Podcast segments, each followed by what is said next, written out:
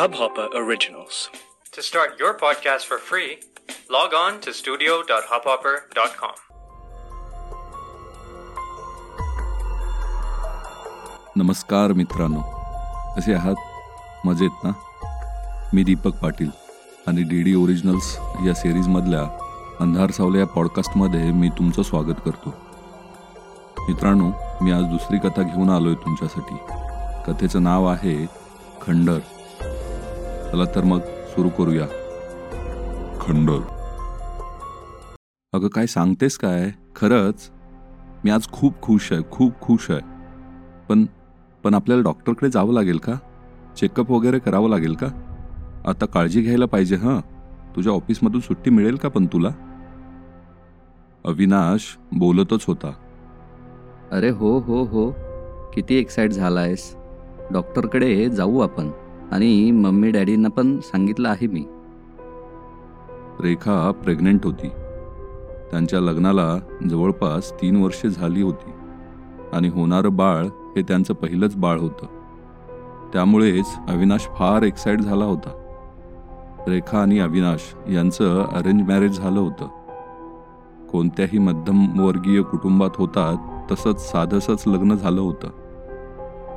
दोघेही जॉब करत होते आणि दोघेही खूप मेहनती होते. अविनाशचे आई वडील त्याच्या गावी राहत.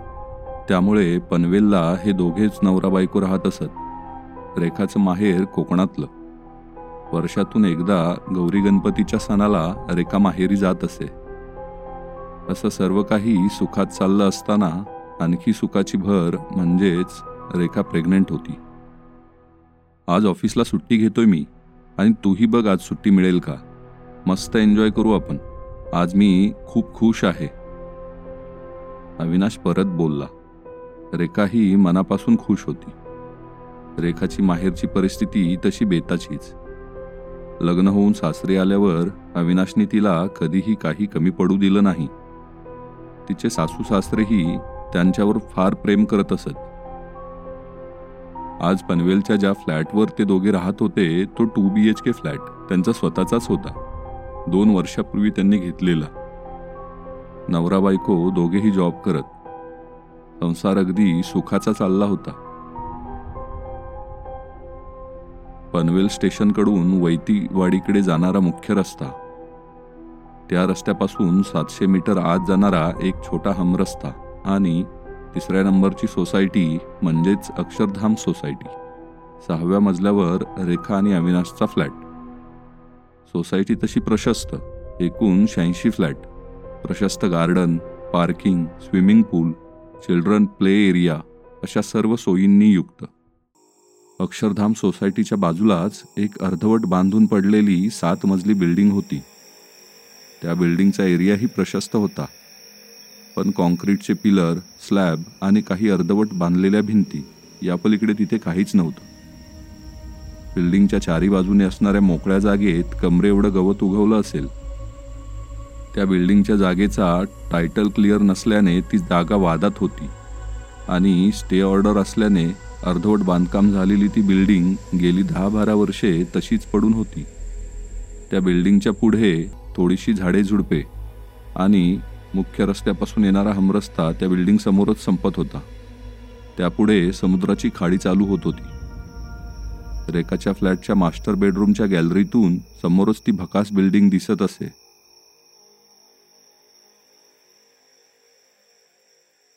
अविनाश हल्ली रेखाची खूप काळजी घेत होता. तिला काही हवं नको ते पाहत होता. तिला सतत खुश ठेवण्याचा प्रयत्न करत होता. नाहीतरी त्याच्याशिवाय तिचं काळजी घेणारं दुसरं कोण होतं? दिवस झपाट्याने चालले होते. रेखाचा आता तिसरा महिना सुरू झाला. आज अविनाश थोडा काळजीत दिसत होता कारण त्याला ऑफिसच्या कामासाठी एका दिवसासाठी बेंगलोरला जावं लागणार होतं. तू जा रे निश्चिंत होऊन माझी काळजी नको करू. आणि इतकी काळजी करण्याची गरजच काय? कालच डॉक्टरकडे जाऊन आलो ना आपण. सगळं काही तर ठीक आहे. आणि शेजारच्या मोरेकाकू आहेतच ना. गरज पडली तर बोलावेन त्यांना. एकाच रात्रीचा तर प्रश्न आहे. उद्या दुपारपर्यंत तू येशीलच ना. रेखा समजावण्याच्या सुरात म्हणाली. अविनाशनेही होकारार्थी मान हलवली आणि तो आपलं सामान पॅक करू लागला. त्याला संध्याकाळची साडेसहाची बेंगलोर फ्लाईट पकडायची होती. आता रात्रीचे साडेनऊ होऊन गेले होते. अविनाश आपल्या हॉटेलवर पोहोचला होता. त्यानं रेखाला फोन केला. काय ग? जेवलीस का? हो. आणि तू? नाही अजून. डोकं थोडं गच्चच वाटतंय. का रे? पेन किलर घेतली नाहीस का? हां बघू. आणि आता जास्त जागत बसू नको. वाचत बसलीस की भान राहत नाही तुला. झोप लवकर. Love you bye good night good night म्हणत रेखाने फोन कट केला. ती मास्टर बेडरूममध्ये वाचत बसली होती. आणखी बसूया थोडा वेळ. स्वतःशीच म्हणत रेखा पुढे वाचत बसली. तिला मनाविषयी झोप आली नव्हती. नाईट लॅम्पच्या मंद प्रकाशात तिचं वाचन सुरू होतं. थोड्या वेळात रेखाला एक जांभई आली आणि तिने घड्याळ बघितलं. अरे बापरे साडेबारा होऊन गेले. खूपच वेळ झाला. तिने बेडवर बसल्या जागीच समोरच्या खिडकीतून बाहेर पाहिलं. समोरच्या त्या खंडरसारख्या दिसणाऱ्या बिल्डिंगमध्ये समोरच्याच मजल्यावर काहीतरी लाल लाल चमकत होतं. मेणबत्तीच्या आकाराचा उजेड पण लालसर धगधगता. अंदाजे दोन फूट व्यासाचा प्रकाश पसरत होता त्या धगधगीने. काय असावं तिथे? निर्जन वास्तू असल्याने काही बेघर किंवा नशेडी लोकही असू शकतात. तिने स्वतःला समजावलं. पण दुसरंच काही असेल तर? एक अनामिक भीतीची लहर रेखाच्या सर्वांगातून दौडून गेली. रेखाने हातातलं पुस्तक खाली ठेवलं आणि तेवढ्यात एक आर्त किंकाळी तिला ऐकू आली. आवाज समोरच्या खंडरमधूनच आला होता. तो आवाज कुणा महिलेचा होता. रेखा आता चांगलीच घाबरली. तिने पुन्हा खिडकीकडे पाहिलं. तो धगधगता लाल प्रकाश आता गायब झाला होता. ती इमारत भयान काळूक पांघरून सावध उभी होती. रेखाने अंगातलं सर्व बळ एकवटलं आणि ती उभी राहिली. तिने हलकेच गॅलरीचं दार उघडलं आणि दब्या पावलांनी ती बाहेर आली. तिनं त्या बिल्डिंगकडे निरखून पाहिलं. कोणतीही हालचाल नव्हती. तिनं आपल्या सोसायटीच्या प्रिमायसिसकडेही नजर टाकली. सर्वत्र भयान शांतता. ती बेडरूममध्ये आली आणि गॅलरीचा दरवाजा बंद केला. कुणाचा आवाज होता? नक्की आवाजच आला की भात झाला मला? त्या सुन्न मनस्थितीत रेखा कधी झोपली तिचं तिलाच कळालं नाही.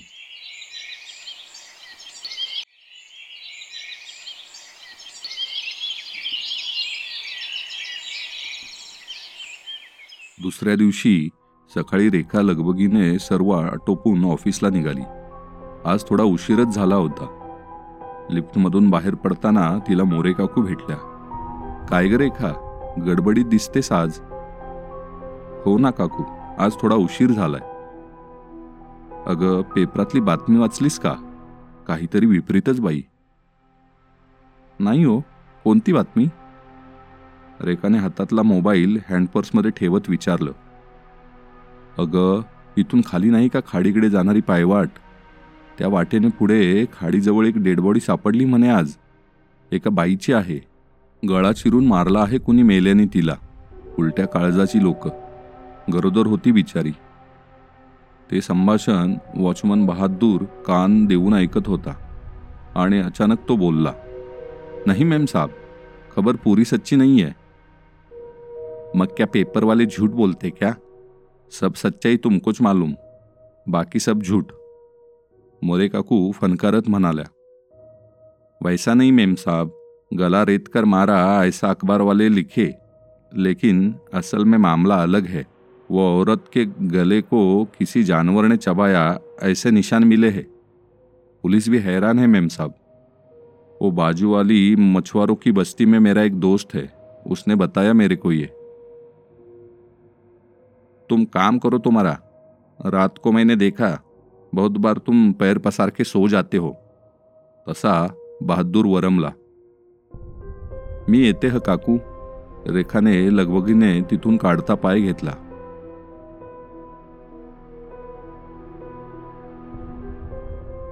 संध्याकाळी ती जेव्हा घरी पोचली अविनाश तिचीच वाट पाहत होता.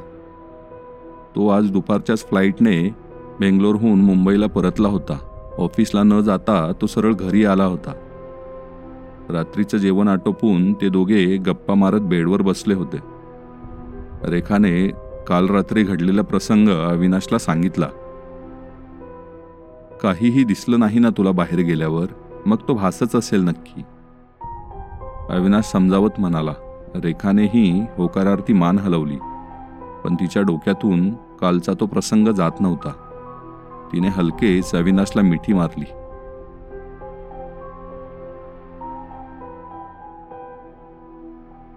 त्या गूढ रात्रीला आता दहा बारा दिवस झाले असतील. रेखाही ती आठवण आता विसरून गेली होती. तो लाल प्रकाश ती किंकाळी एखादा भासच असावा असं तिचं ठाम मत झालं होतं. अविनाश रेखाचं आयुष्य लोकल ट्रेनप्रमाणे अगदी अविरत धावत होतं. अविनाश आज ऑफिसवरून चांगलाच उशिरा आला होता.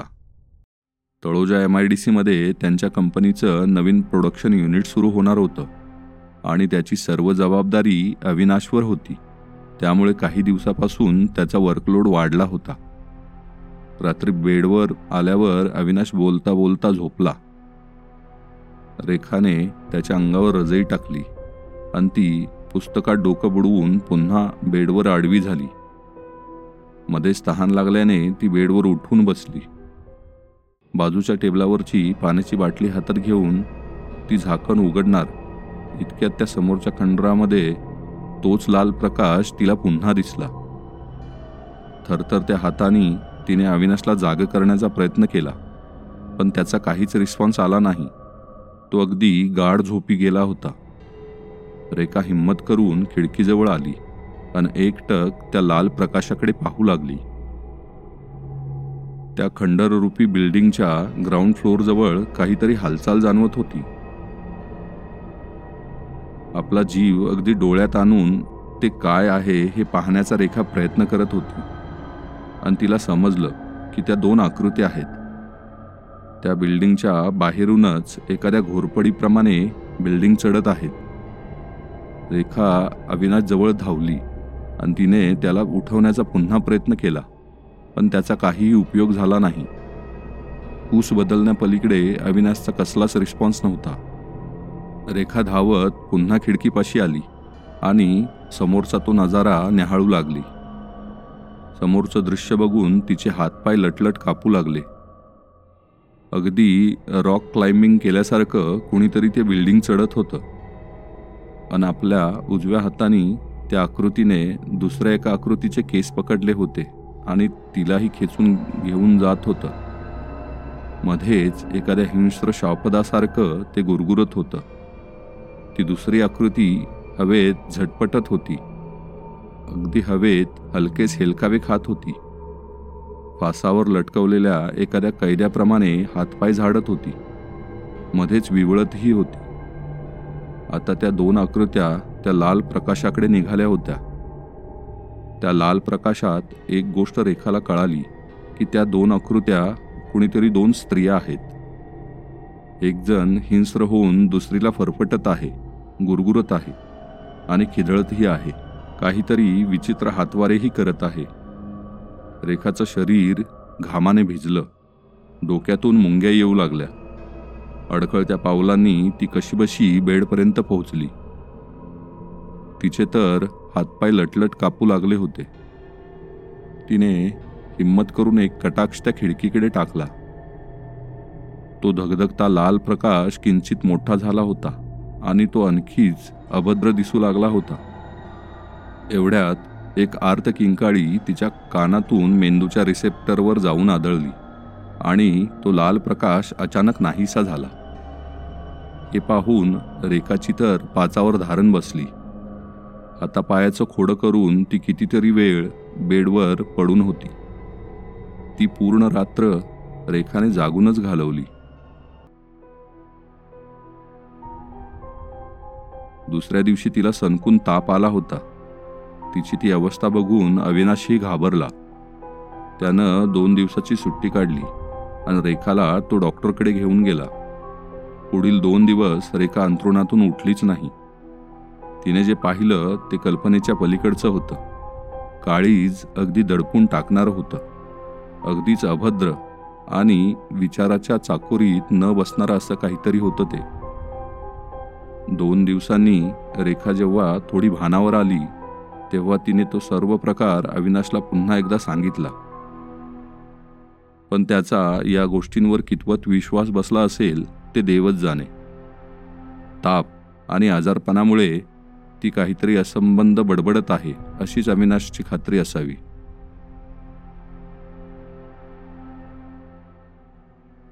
सायंकाळचे सात वाजत आले होते. अंथरुणात उठून बसत रेखाने अविनाशला पेपर मागितला. आणि एक एक बातमी चाळत असताना तिला एक बातमी दिसली. दोन दिवसापूर्वी सापडलेल्या एका अनोळख्या बॉडीची ओळख पटली अशी ती बातमी होती. पुढे वाचत वाचत पेपर तिच्या हातातून गळूनच पडला. पंधरा दिवसापूर्वी जिथे खाडी किनारी एका बाईचा मृतदेह सापडला होता अगदी त्याच ठिकाणी दोन दिवसापूर्वीही आणखी एका बाईचा मृतदेह सापडला होता. Same modus operandi. ही बाईसुद्धा प्रेग्नंट प्रेग्नेंट होती.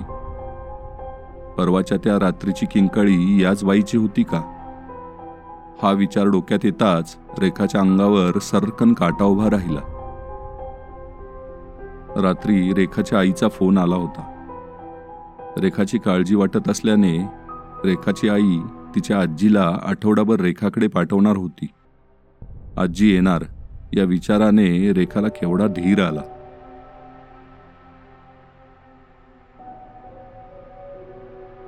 आजीला येऊन दोन दिवस उलटले होते. रेखा आता चांगलीच सावरली होती. आजीच्या मायेच्या ओबीने तिला एका वेगळ्याच आनंदाची अनुभूती दिली होती. ऑफिसला तर तिने आठवड्याभराची सुट्टीच सांगितली होती. आजीच्या सहवासात तिचा दिवस कुठल्या कुठे जात होता तिलाही समजत नव्हतं. वयस्कर लोक असेच असतात एखाद्या डेरेदार वडाच्या झाडासारखे. एकदा का त्यांच्या सावलीचा लळा लागला की सुटत नाही. आजी आल्यापासून रेखा तिच्या सोबतच बेडरूममध्ये झोपत असे. आजही जेवण झाल्यावर अविनाश न्यूज बघत बसला आणि रेखा आजीसोबत बेडवर गप्पा मारत होती. रेखाने अजूनही आजीला त्या विचित्र प्रसंगाबद्दल काहीही सांगितलं नव्हतं. अचानक खाडीकिनारी सापडलेल्या त्या दोन डेड बॉडींचा विषय निघाला. मेलेल्या बाया पोटुशी होत्या का? आजीने विचारलं. तसं रेखाच्या काळजात धस्स झालं. तिने मानेनेच हो म्हटलं. आजीचा चेहरा आता फारच चिंताग्रस्त झाला. ती पटकन उठली आणि गावावरून आणलेली आपली पिशवी चापचू लागली. ती काहीतरी शोधत होती आणि पुढच्या काही क्षणात ती रेखाजवळ आली. तिच्या हातात कागदाची एक पुडी होती. त्यातला अंगारा काढून तिने रेखाच्या कपाळावर लावला. आजीला हे अचानक काय झालं? रेखाला काही समजतच नव्हतं. अगं आजी हे काय मध्येच? आणि आजी बोलली नीट ऐकत राव. त्या बायांकाजीनं मारल्यान ती हाडळ असा हाडळ. येताळांका प्रसन्न करू पाय ती बळी घेती बायांचा. ता पण गरवार बायांका मारतय का ठाऊक आहे का तू का एका येळी दोन बळी चढवल्यान येताळ बिगीने पर्सन होत असा. आजीचे ते शब्द ऐकून रेखा आता अर्धमेली व्हायचीच बाकी होती. आजी पुढे म्हणाली की रेखाला आता लवकर गावी घेऊन जावं लागेल. तिचं इथं राहणं फार धोक्याचं आहे. तिला गावी घेऊन जायला लवकरच लोक येतील असंही आजी म्हणाली. आजीला येऊन आता आठवडा होत आला होता आणि आता आजी उद्या गावी जाणार होती. रेखाला वाटत होतं की आपणही आजीसोबतच गावी जावं पण आता तर कुठे चौथा महिना संपला होता. तिला एवढ्या लवकर मॅटर्निटी लीव्ह मिळणार नव्हती. जड अंतकरणाने तिने आजीला निरोप दिला. रेखाची आठवड्याभराची सिक लीव्ह ही संपत आली होती आणि ती पुन्हा ऑफिसला जाऊ लागली. ऑफिसला जाऊ लागल्यामुळे तिचा दिवस आता बिझी होऊ लागला आणि कामाच्या गराड्यात तिच्या त्या भेदरलेल्या मनाला थोडीशी उसंत मिळाली होती. रेखा अगं रेखा. अविनाश तिला जाग करत होता. रेखा दचकून जागी झाली. रात्रीचे साडे अकरा झाले होते. रेखा आज लवकर झोपली होती. काय झालं? दचकत तिनं विचारलं. अगं मला लवकर जावं लागेल ऑफिसला. थोडासा प्रॉब्लेम झालाय. अविनाश नाराजीच्या सुरात म्हणाला. तळोजा एम आय डी सीमधील त्या नवीन प्रोडक्शन युनिटमध्ये काहीतरी प्रॉब्लेम झाला होता.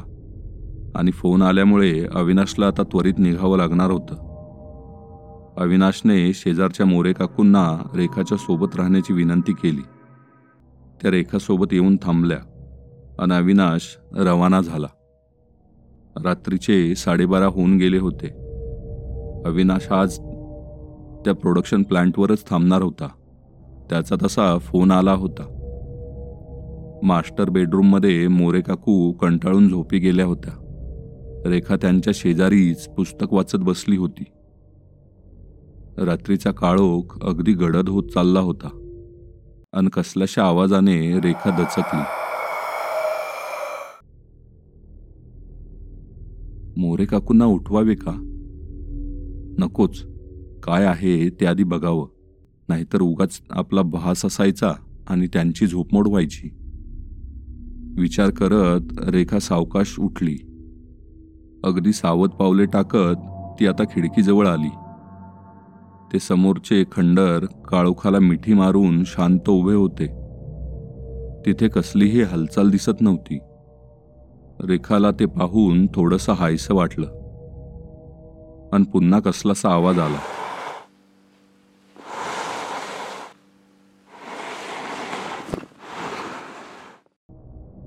रेखा टक लावून समोरच्या बिल्डिंगकडे बघत होती. काहीही दिसत नव्हतं. आता मात्र तिला स्वतःचाच राग येऊ लागला. आपल्याला पुन्हा भास होतायत की काय हा विचार करून ती स्वतःवर चिडचिड करू लागली. या आवाजाचा सोक्षमोक्ष लावल्याशिवाय आता तिला झोप येणं शक्य नव्हतं. तिने हिंमत करून गॅलरीचा दरवाजा उघडला आणि ती गॅलरीत येऊन उभी राहिली. कुठेतरी दूरवर कुत्र्याचा भुंकण्याचा आवाज येत होता. पण आजूबाजूला सर्व शांतता वाटत होती. मध्येच वाऱ्याची एखादी थंड झुळूक येऊन तिला स्पर्श करू पाहत होती. थोडा वेळ त्या भयान काळोखात ती अगदी स्तब्ध उभी होती. अन अचानक कसलासा आवाज पुन्हा आला. काहीतरी सरपटल्यासारखा.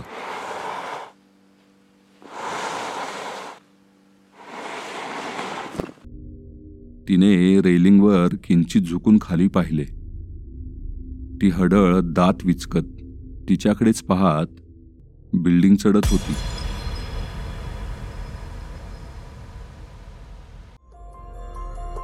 कथा पूर्ण ऐकल्याबद्दल धन्यवाद मित्रांनो. कथा कशी वाटली नक्की सांगा. माझ्या या पॉडकास्टला लाईक करा शेअर करा आणि सबस्क्राईब करायलाही विसरू नका. धन्यवाद.